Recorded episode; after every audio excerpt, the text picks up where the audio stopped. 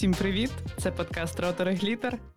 Це подкаст про велоспорт без Ленса Армстронга. І ми його незмінні ведучі Маша Шевченко і Марта Захарова. Друзі, в нас сьогодні друга частина обговорення правил Веломінаті. І, як ми обіцяли, це, цей епізод дуже особливий, бо в нас є супергість. І я передаю слово Марті.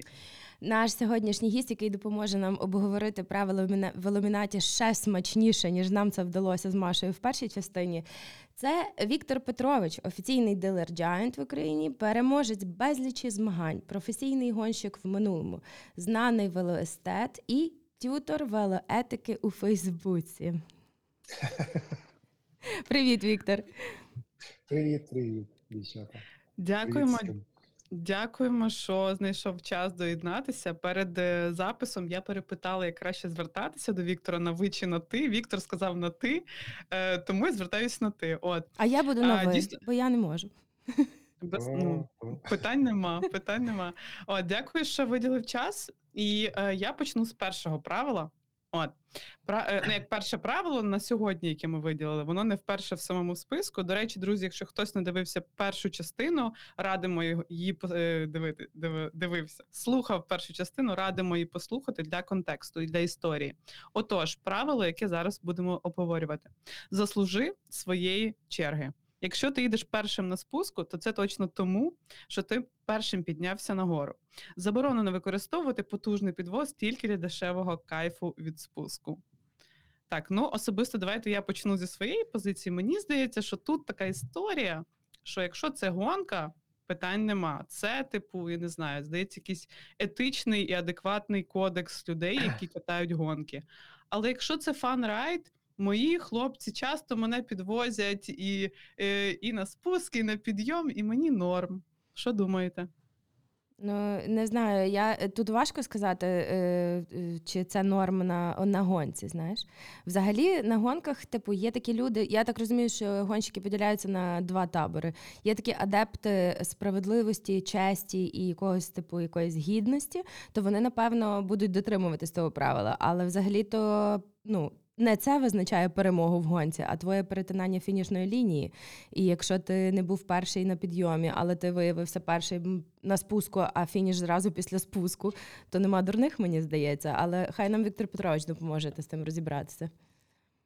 Ну, як допоможе? По-перше, треба ж на цей підйом заїхати першим.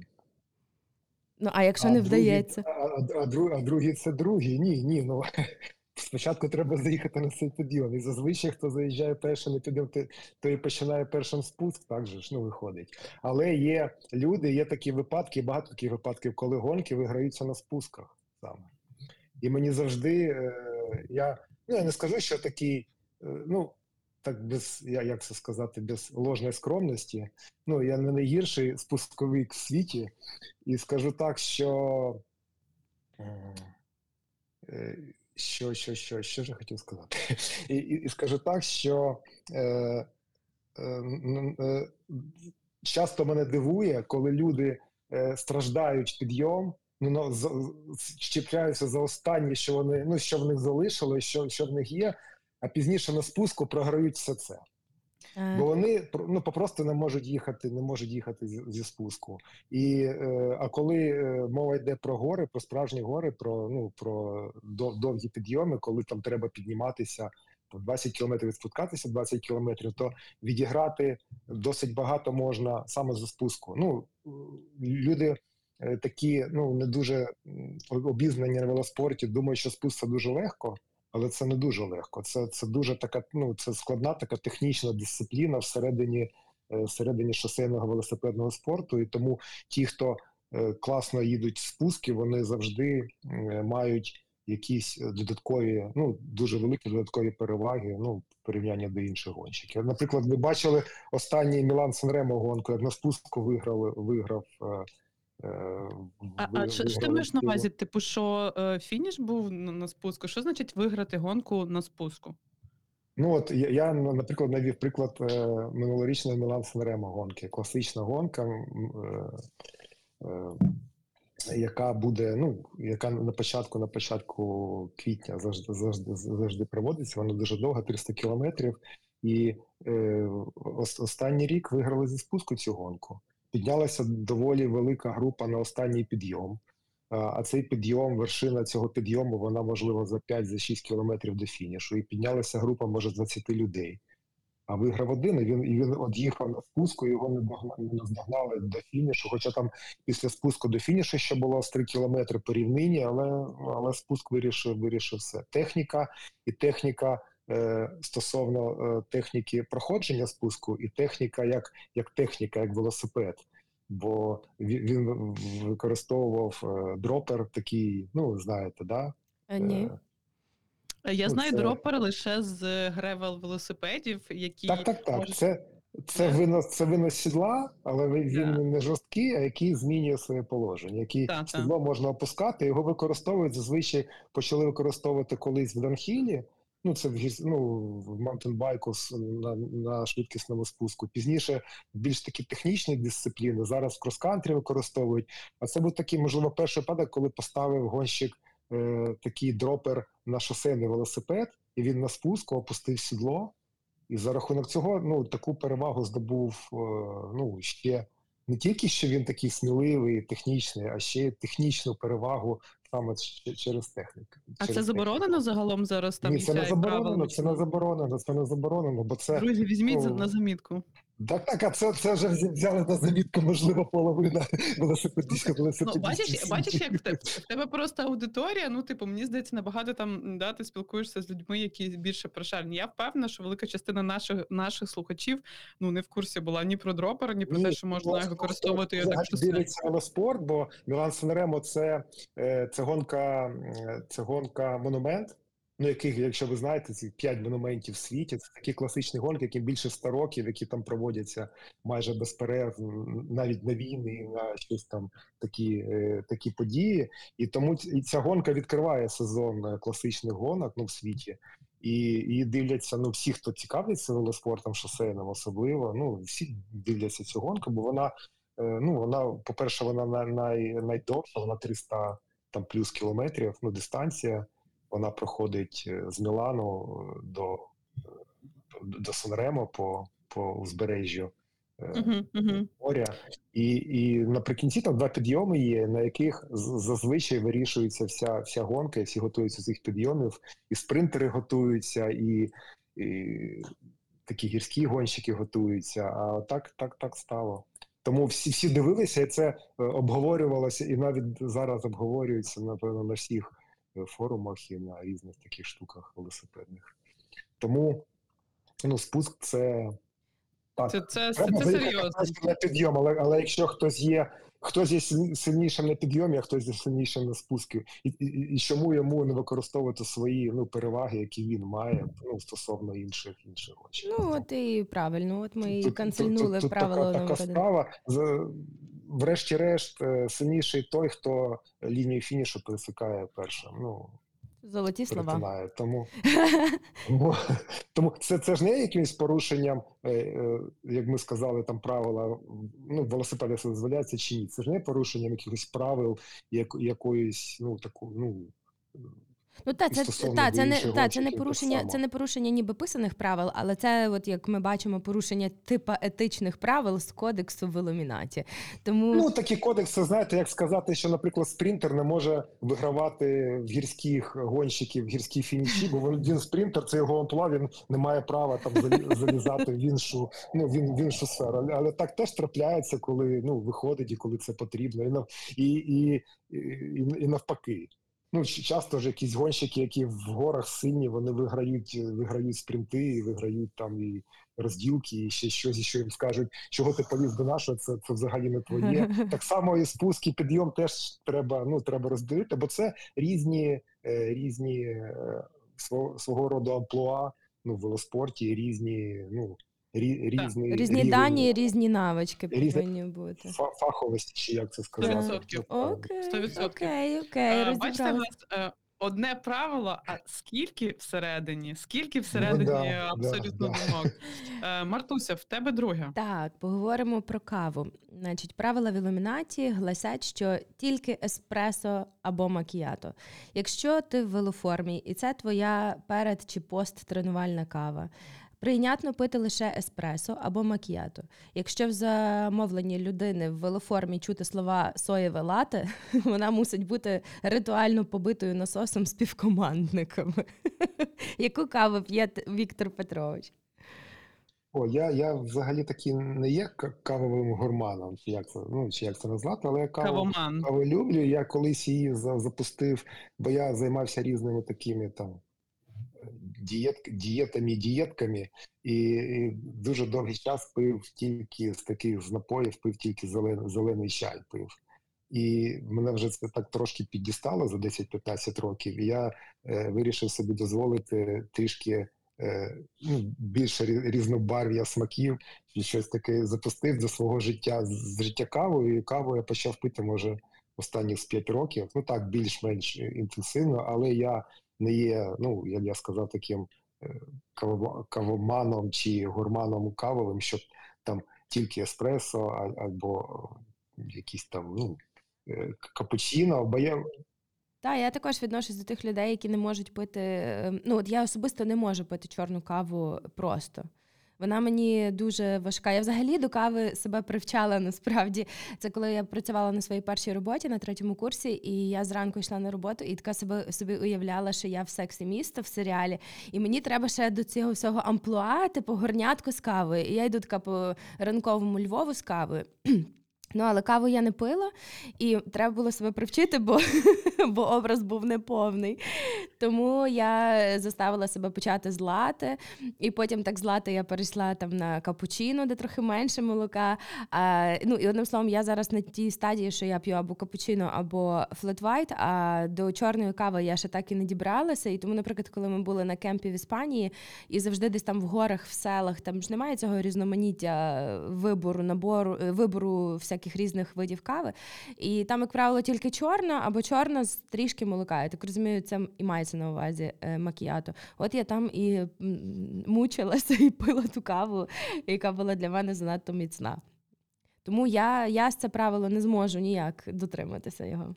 Ну, якщо чесно, мені здається, що ну особисто я п'ю капучино, і зараз, коли я приїхала до Берліну, я стала пити капучино не просто, а з цим... Давай, е- давай, лавандовий е- раф.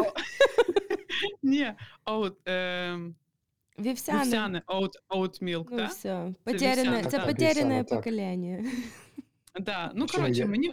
Мені воно комфортніше шлунку, мені воно більш подобається, як моє тіло реагує, тому нічого не маю проти. Але насправді я так само, напевно, от як і Віктор, я супер невибаглива і не розбираюсь в всіх цих сортах, підсортах. Якщо я знаю, що є е, е, е, вівсяне молоко і капучино, я його вип'ю. Якщо немає, то в принципі мені ну там не, не, не з будь-якого автомату піде, ну але норм. Я пам'ятаю, коли я приїхала в Україну, в, скажи мені, в жовтні, я приїхала на львівський автовокзал, але то якийсь, коротше, в Єбінях якийсь автовокзал. Я не пам'ятаю, де він знаходиться. Е, не пам'ятаю. І довелось пити мак-кофі? Так... Мені довелось пити, типу, з якогось такого автомату за, не знаю, за ну, залізні гроші. І воно норм. Ну, типу, я, я вас умиляю. Ну, коротше, нормально. В цей момент, в цей момент знаєш, ми, вилетіли, ми вилетіли з касти масонів шосейного велоспорту. Всі троє, причому, вийшли. Ну, знаєш, так мені здається, що ми нашим цим шкарпетковим націоналізмом ми підтримуємо наш рівень радикальності, тому все норм. Давай, Марузік, наступне наше. В нас наступне правило, і воно звучить наступним чином. Не можна їздити в навушниках. Велоспорт це про вибратись на двір, про щось, чим ти дуже тішишся. І тобі для цього не потрібен Queen чи Slayer в ухах.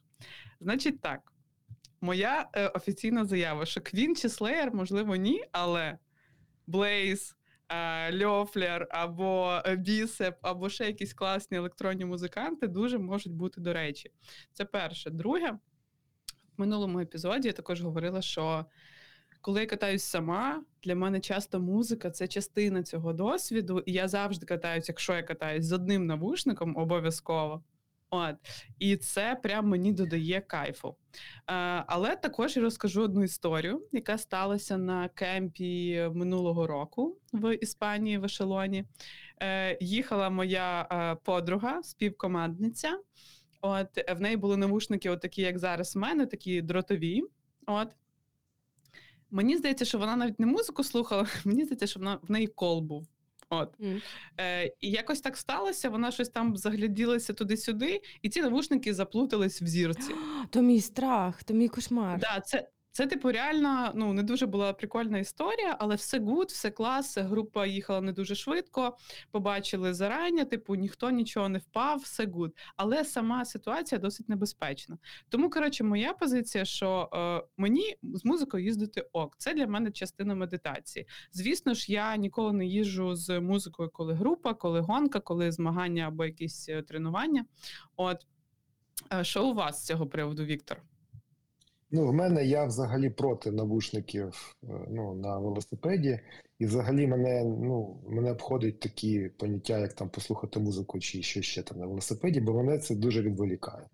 Ти сказала про свій засіб медитації, в мене медитація на велосипеді, вона проходить, це теж медитація. Ти їдеш, і багато ви в першому підкасті на цю тему вже, я це розслухав, розповідали.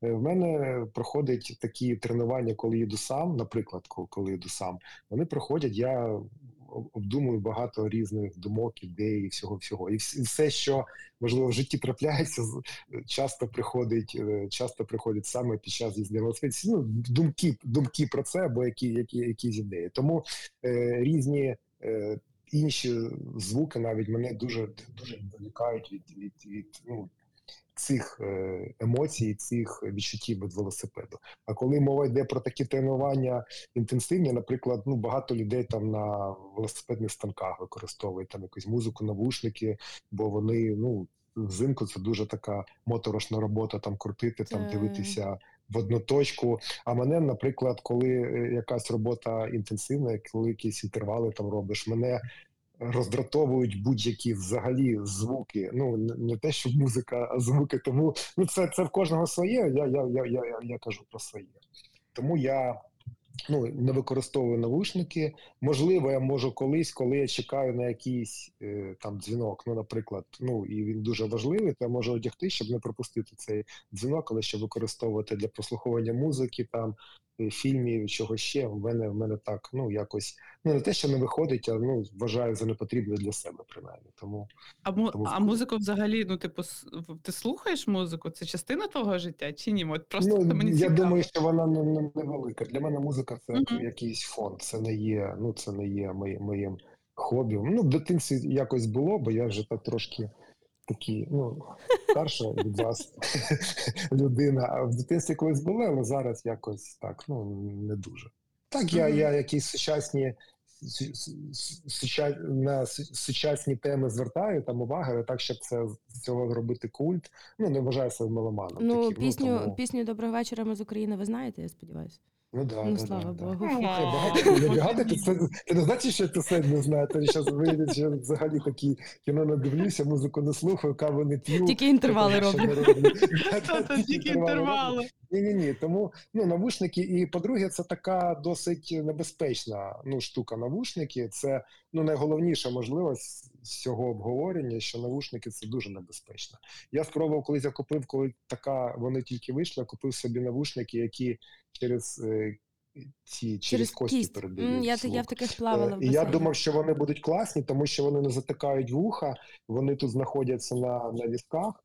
Ну, і, uh-huh. а, але е, психіка так збудована в людини, що ти все рівно починаєш через якийсь час приймати тільки звуки з навушників, а не, не, не чуєш вушами своїми. Ну, та, так, я, та. так я це ну, побачив, тому це теж не вихід. Ну, з цього, які б вони не були, ну, навушники це, бо треба слухати, що, ну, що ну, діється на, на дорозі перед тобою, за тобою. Це, це дуже, це, це, твоє, це твоє життя. Музика сто відсотків. Це теж життя, але це така частинка життя, а але толку від музики, коли твоє життя закінчиться. Це, та. Так, так. Мартуся, а ти в навушниках я, питаєш? Я, хоч, в, хоч, я хоч, колись, ні. коли їздила сама, іноді... Ти ж в машині постійно слухаєш музику, мені здається, ні, правда? Ні, я, я насправді, відколи почалась війна, взагалі музику не слухаю. Практично майже завжди в мене якісь типа історичні, політичні подкасти, там, ютюби і так далі, аналітики і всякі такі інші штуки. Тому колись я колись їздила сама, іноді то я я використовувала, ну, тобто я включала музику, вона мене драйвить, там, типу, я можу, там, вона мені допомагала трохи, якби, ем, бути в тонусі і там рубати, бо я була така маленька, ну, рубілова колись. А, а потім зараз я вже... Що була? В смислі була? Тобто я вже все, я вже, по-моєму, я вже все, я вже перейшла в категорію пенсія і каталочка і все таке. Ну, ні, всяке може бути. Та, всяке може бути, але... Я сама в шоці, що вона говорить, чесно, Віктор. Ми не домовлялись з нею. І, е, і одним словом, то я просто насправді не пам'ятаю, коли я останній раз їздила сама, я завжди в групі, та куди там тоді слухати якусь музику чи щось. І зрештою я також, е, від, а, ну і ще навушники ж почали бути AirPods, там шнурків нема, і ясно, що я не ризикну такі навушники брати в, на велосипед, і, але якщо вже і брати, то тоді точно не... включати функцію нойз-кенселінга, щоб чути все довкола. Ну, може, хіба я би слухала от якісь подкасти, там, якщо б сама їхала, може, так. Це, що стосується... Я, останній тут комент по цьому, по цій темі. Я інколи грішу, і коли мені сильно сумно, і в мене ностальжі, то я включаю наші епізоди, слухаю, і мені дуже класно, коли О, їду. Люди, слухачі, так. Робіть і ви так само. Та, робіть і ви, та, до речі, та, ставте нам лайки, коментуйте і шерте, розповідайте про нас друзям. А ми переходимо до наступного правила. Так, наступне правило дуже цікаве, особливо в контексті нашого гостя, тому що е, дуже багато, дуже часто можна зустріти Віктора Петровича під постами про якесь баталіях, харчування. Баталіях, баталіях. В баталіях. В інтернеті, в інтернеті хтось не правий, так? В баталіях про харчування. В баталіях про харчування, і отут, власне, е, в нас є одна, одне з правил – жодної їжі на тренуваннях до чотирьох годин. Таке от правило в Веломінаті. Стосовно себе я скажу, що в моєму випадку це так і є, але я вважаю, що це індивідуальна історія, тому що я бачила людей, які голодають там після години їзди, бо вони дуже не мають, ну, не мають той метаболізм розвинений так, щоб витримувати такі тренування. А Віктор Петрович, я знаю, харчується сонцем на тренуваннях. Розкажіть нам про це. Ну, не тільки сонцем, але ти... ти я теж абсолютно... таке чула, це правда? Да? Ти абсолютно права, Марта, в тому, що, ну, щоб чотири години їхати без їжі, ну, треба до цього бути готовим. Це не так, що людина сіла на велосипед і, ну, я взагалі вважаю, вважаю, що харчування – це теж така окрема дисципліна в велоспорті, ну, така, ну, бо це, ну, не тільки в велоспорті, а в таких, в усіх видах спорту, спорту на витривалість, бо вона, ну, дає переваги або навпаки, навпаки тебе, тебе, тебе там колись, ну, кудись опускає. Цього. Але щоб їздити довго без харчування, це, це можливо. Можна їхати не тільки шість годин, можна і ой, чотири, можна і шість, і навіть вісім годин на воді, на воді їхати, але треба, треба тренувати свій метаболізм, як ти сказала, ну, розвивати його, а це теж тренування. Тобто багато людей вважають, що тренування на велосипеді – це просто, ну, таке фізичне навантаження, але це ще, це ще тренування метаболізму, жирового метаболізму, там, або хтось їде на вуглеводах, ну, такі різні типи їзди є, і гонщики такі професіонали, коли їздять великі тренування, ну, об'ємні тренування, вони не тільки заради накату кілометрів їх роблять, а вони зазвичай такі великі тренування роблять на мінімуму, ну, на мінімуму їжі, на експериментах, ну, з їжею, з їжею взагалі. Для цього ці тренування. Ви хочете сказати, що ви знаєте секрет, як їздити і не поправлятись або худнути ще й при цьому? А ну, Ні, я, я взагалі вважаю, що велосипед – це не, не про схуднення. Ну, якщо, якщо будеш калорії, ну, кількість калорій – це про схуднення. А як ти їх там спалюєш чи, ну, нарощуєш собі, це вже там велосипед на, на спалювання калорій робить. А можна приїхати після тренування і з'їсти в два рази більше, бо апетит такий, що ух, і, і ти там їси, їси, їси до вечора. Це, це, це я. Це...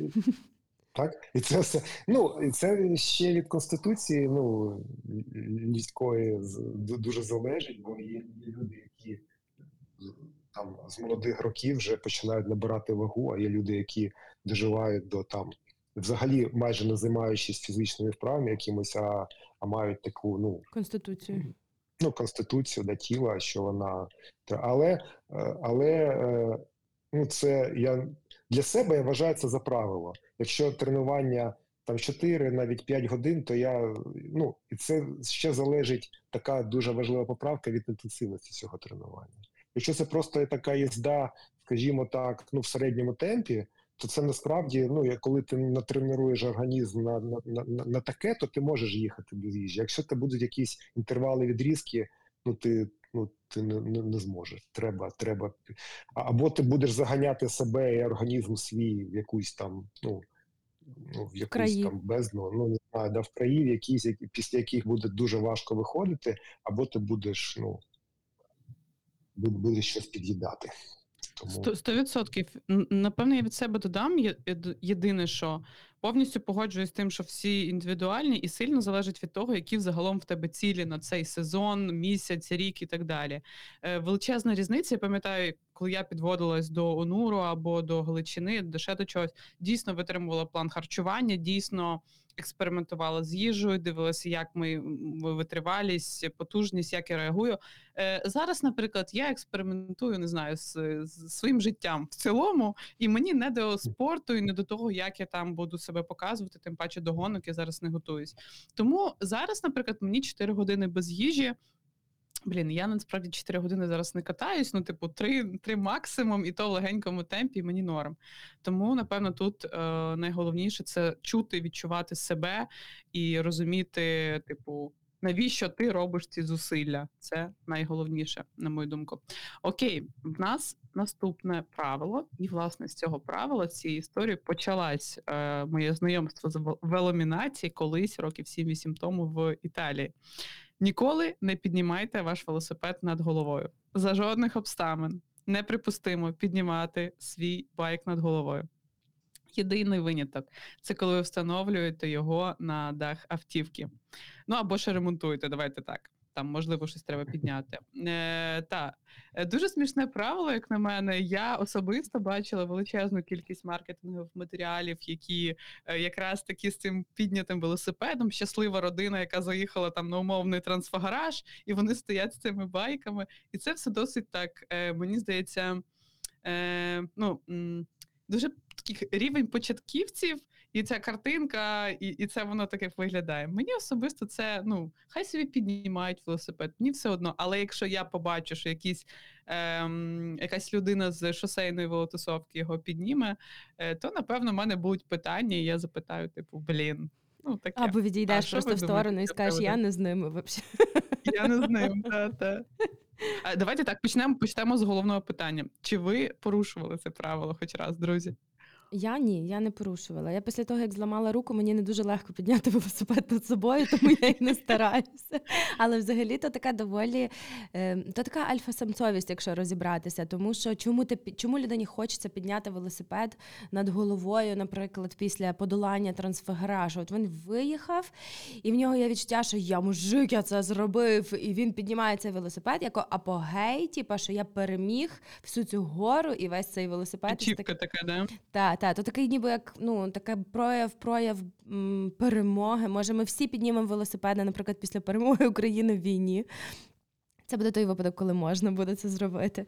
Але, ну, я не, я не піднімаю. І, але якщо люди біля мене піднімають, ну, то, ну, то піднімають. Я якось не знаю, чомусь я до цього ніколи не ставилася, якось особливо прискіпливо. Віктор, що в тебе? Ну, люди по-різному можуть виражати... Ну, висловлювати свої емоції, і коли людина здобула перемогу над собою, ну, над собою, якби, як ви кажете, заїхала на якийсь там підйом, на який вона не мріяла заїхати, або там, ну, не знаю, ну, просто перевершила свої можливості, і які емоції в людини будуть на той момент, це, ну, навіть ця людина може не очікувати. І нехай піднімає собі велосипед, але коли Е, щось подібне е, в гонках, наприклад, люди роблять, коли він виграв, виграв гонку, і, і, і я вважаю, що піднімаючи велосипед там на, на лінії фінішу чи десь, він ображає своїх суперників, які, ну, в цій гонці, ну, які, які, яких він переміг. Це, це моє таке, ну, ану, ану, таке а складається чому, а враження, бо це, ну, я, якби, ну, себе ставить набагато, ну, ти виграв гонку, ніхто не заперечує, mm. але ти... Такі випадки в Україні там траплялись на гонках, на не таких на, на наших дворових гонках. Це ж не, не чемпіонат світу виграти, коли там людина е, приїздить, пішки переходить лінію фінішу без велосипеда, пізніше піднімає велосипед, щоб всім показати, що я такий, не що я такий. Але ж велоспорт, от, от, е, ви сказали, що е, коли війна закінчиться, там нашої перемоги, то можливо ми всі піднімемо. Але, але е, е, велоспорт це ж не війна, велогонки це теж не. Ну, для когось це війна, для когось війна, війна. Він взагалі дуже війна для когось. Я бачила таких людей, такі війни. Але насправді це насправді, особливо для аматорів, це ж ну не є війна. Це просто ну такі, ну це, це ну гра, скажімо так. Це це не ну, якщо гру переводити в війну, тоді ти можеш дозволяти дозволяти собі будь-які ну. Ну так, там тоді всі правила начебто трошки так, так, можна так. попускати. А, а, а так воно, ну, я вважаю, це за ну, такі, такий прояв емоцій, треба його якось там трошки стримувати.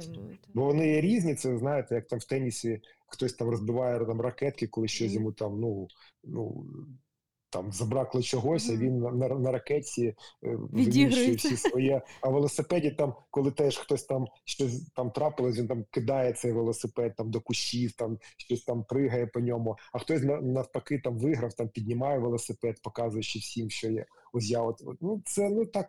Якщо це спонсори замовили в тебе таку, ну таку акцію, ну щоб ти підняв велосипед і, і попав на там на, на знімки, на, на, на фото. У всіх там мережах, там журналах і, і так далі, це, це одна справа. Але так, щоб ну треба все ж таки трошки мати тримати лице. Добре, да. Щодо тримання лиця, в нас є ще наступне правило, якраз дуже таке. О, як ти так все. Ноги, ноги говорять голосніше за слова. Утримуйтеся від розмов про вати, пульси чи інші велосипедні показники, якщо ви не демонструєте постійну велосипедну першість і ідеальну рівність педаляжу. Раунд. Якось так. Якось закручено. Ну, це просто йдеться про те, що якщо ти, одним словом, наприклад, якщо ти я, і ти їздиш просто катаєшся, то розказувати, скільки в тебе там ват сьогодні було, це взагалі настільки недоречно. Я ну... взагалі з цим не погоджуюсь, чесно, сорі. Я можу розказувати про свої найменші вати, свої найменші потужності, свої сто сімдесят - сто вісімдесят пульсу від підйому на сходи, і мені, ну, мені пофіг, чесно. Типу, інша річ, що типу, в якому, в якому ти ком'юніті це все обговорюєш? Зі своїми друзями я можу собі дозволити говорити про всі свої най, найнижчі е, показники, бо я знаю, що там safe space, і мене ніхто не буде за те шеймити, ну майже ніхто, добре, насправді буде, ну але так, по-дружньому. Але якщо це командний чат, і ти в тому командному чаті на сорок на сто людей, е, ну, типу, починаєш махатися своїми ватами і так далі, хоча всі знають, що ти ніколи не виїжджаєш там навіть в перших трьох пачках гонки, ну, трохи якось несолідно, як на мене. Ну, а про що ще на тренуваннях розмовляти? Слухай, ну про життя. Це такий жарт. Ну, а це теж частина життя. Я ж не кажу, що це правило, воно там вірне чи невірне. Це фрази Віктора Петровича. Ні, ну для когось велика частина життя, для когось менша частина життя. Але велоспорт класний тим, що люди зустрічаються на дорозі і можуть, ну, незнайомі люди знайти, знайти одразу якісь теми, які їх ну, зближують, які, які людям тему для, ну, для подальшої розмови. В такому житті ну, такого не трапляється, щоб ти зустрів просто на вулиці людину і спитав, як твої справи, а куди, ти далі, а куди ти далі йдеш, а які в тебе... Ну, такого ж, ну, просто уявити собі неможливо. На велосипеді, це ж ви самі знаєте, це нормально. Ти, хтось тебе догнав на тренуванні, ти догнала і за... там.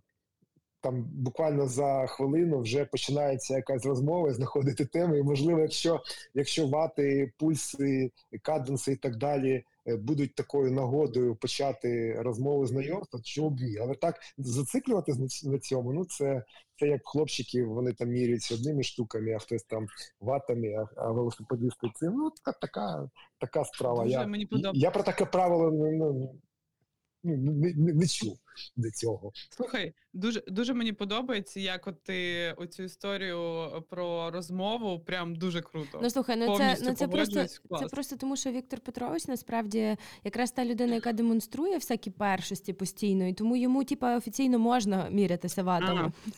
Це не ми, коротше, так? Ні-ні-ні.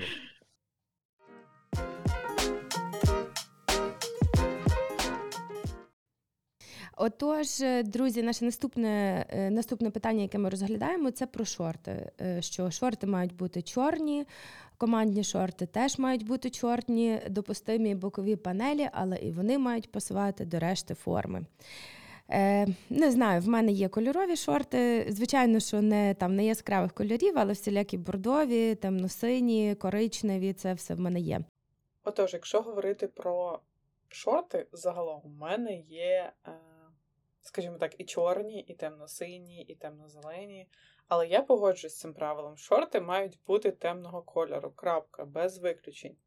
Е, прикольно, коли класна форма, прикольно, коли є якісь оці вставки кольорові і ще щось. Але, ну, друзі, чесно, ем, поясніть мені хоч одну причину, по якій можуть існувати білі шорти в велоспорті. Навіть Панормаль, коли випустив лінійку з білими шортами, я, чесно, сильно здивувалась. І навіть вони суперестети в подачі, ем, там, не знаю, людей, які їдуть на велосипедах, навіть їх знімки мені здались, ну, дуже неприкольними. От.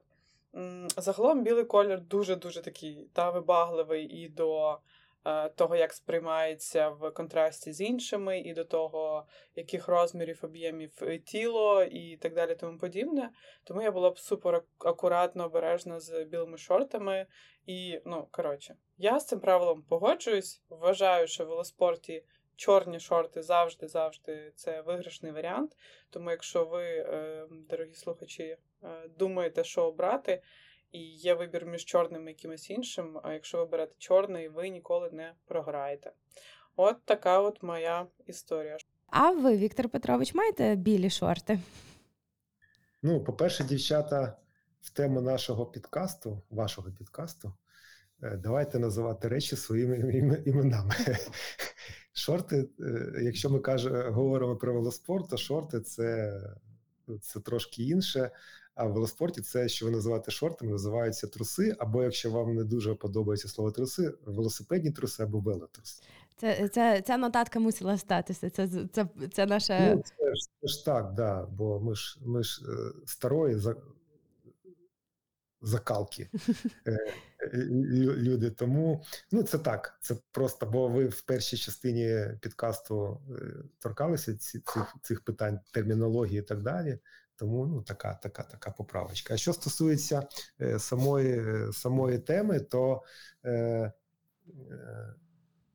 до білих е, велотрусів треба ставитись е, досить, е, досить м- обережно. Обережно, обережно, так.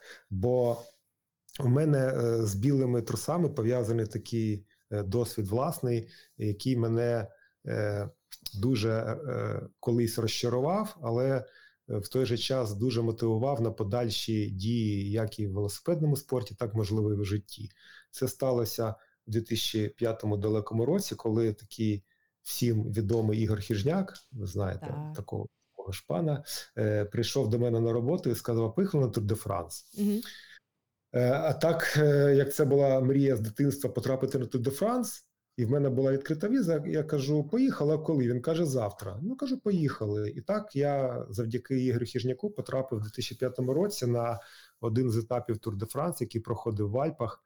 І ми там через три дні вже були на в Альпах і дивилися, ну, наживо етап, справжній етап, справжній етап Tour de France. І е, ми т- тоді поїхали, у нас не було шосейних велосипедів, у нас були е, маунтенбайки, гірські велосипеди. І ми одразу побачили, що ми просто вибиваємось зі стилю mm-hmm. на цьому, на цьому дійстві, бо дев'яносто п'ять відсотків людей, які там були на, з велосипедами, вони були на шосейних велосипедах. Ну, це справа така, ну, можливо, не по темі. Ну, вже з наступного року ми вже замовили собі, мали шосейні велосипеди, почали їздити на шосе. І ось через рік чи два ми поїхали знову на, з ним на Tour de France. І тоді е, в мене, я, я купив собі білу, білу велосипедну форму, італійську. Італійці ж вони на, на, на цьому, на... На вістрі моди. нові стрімоди завжди, тому я думав, що це дуже класно, дуже стильно і взагалі це ну кайфово. Я купив собі цю білу форму, ми поїхали з ним на Tour de France, і там був стався такий випадок, коли я хотів заїхати на такий е, знаменитий перевал Турмале, і дев'ятнадцять кілометрів, до речі, я на нього не заїхав тоді, проїхав тільки половину, і їхав цей перевал, а Ігор, Ігор знімав мене, їхав рядом на машині і знімав мене, ну, робив знімки, якісь там фотки. І пізніше, коли ми вже літаком поверталися додому, подивилися ці фотки, і ось я дивлюся, їде вгору такий вагітний, вагітний велосипедист. І ця фотка, вона для мене стала таким розчаруванням, що ж я, на що ж я перетворився, і стала дуже мотивуючою фоткою і подією, яка мене мотивувала на подальші дії стосовно себе особисто, стосовно своїх занять спортом і дієт, і так далі, і так далі, і так далі. Тому що е, зараз в мене така вага, ну, плюс-мінус сімдесят вісім - сімдесят сім кілограмів, а тоді вона була дев'яносто два кілограми. Хорош. І, і ця туша їхала, по-перше, це не дало мені заїхати в, в ту гору, а по-друге, це спонукало для дій, які, ну... Ви повісили собі ту фотку на холодильник? Вона, ця фотка, ну, вона на холодильнику, вона у всіх моїх соцмережах, можна десь там навіть в Фейсбуку знайти цю фотку, бо я, я не соромлюся цього, до речі, бо це, ну, бо, бо я насправді себе, себе змінив після, після тієї. Ну все, ми, ну все, раз вона є в загальному доступі, значить ми її зможемо поставити нам в сторіс. Так, да, можете поставити, дозволяю. Тому до, до білого я б ставився дуже, ну, обережно і так з повагою, і як, але якщо людина вважає за ну себе за ну хорошої про себе думки.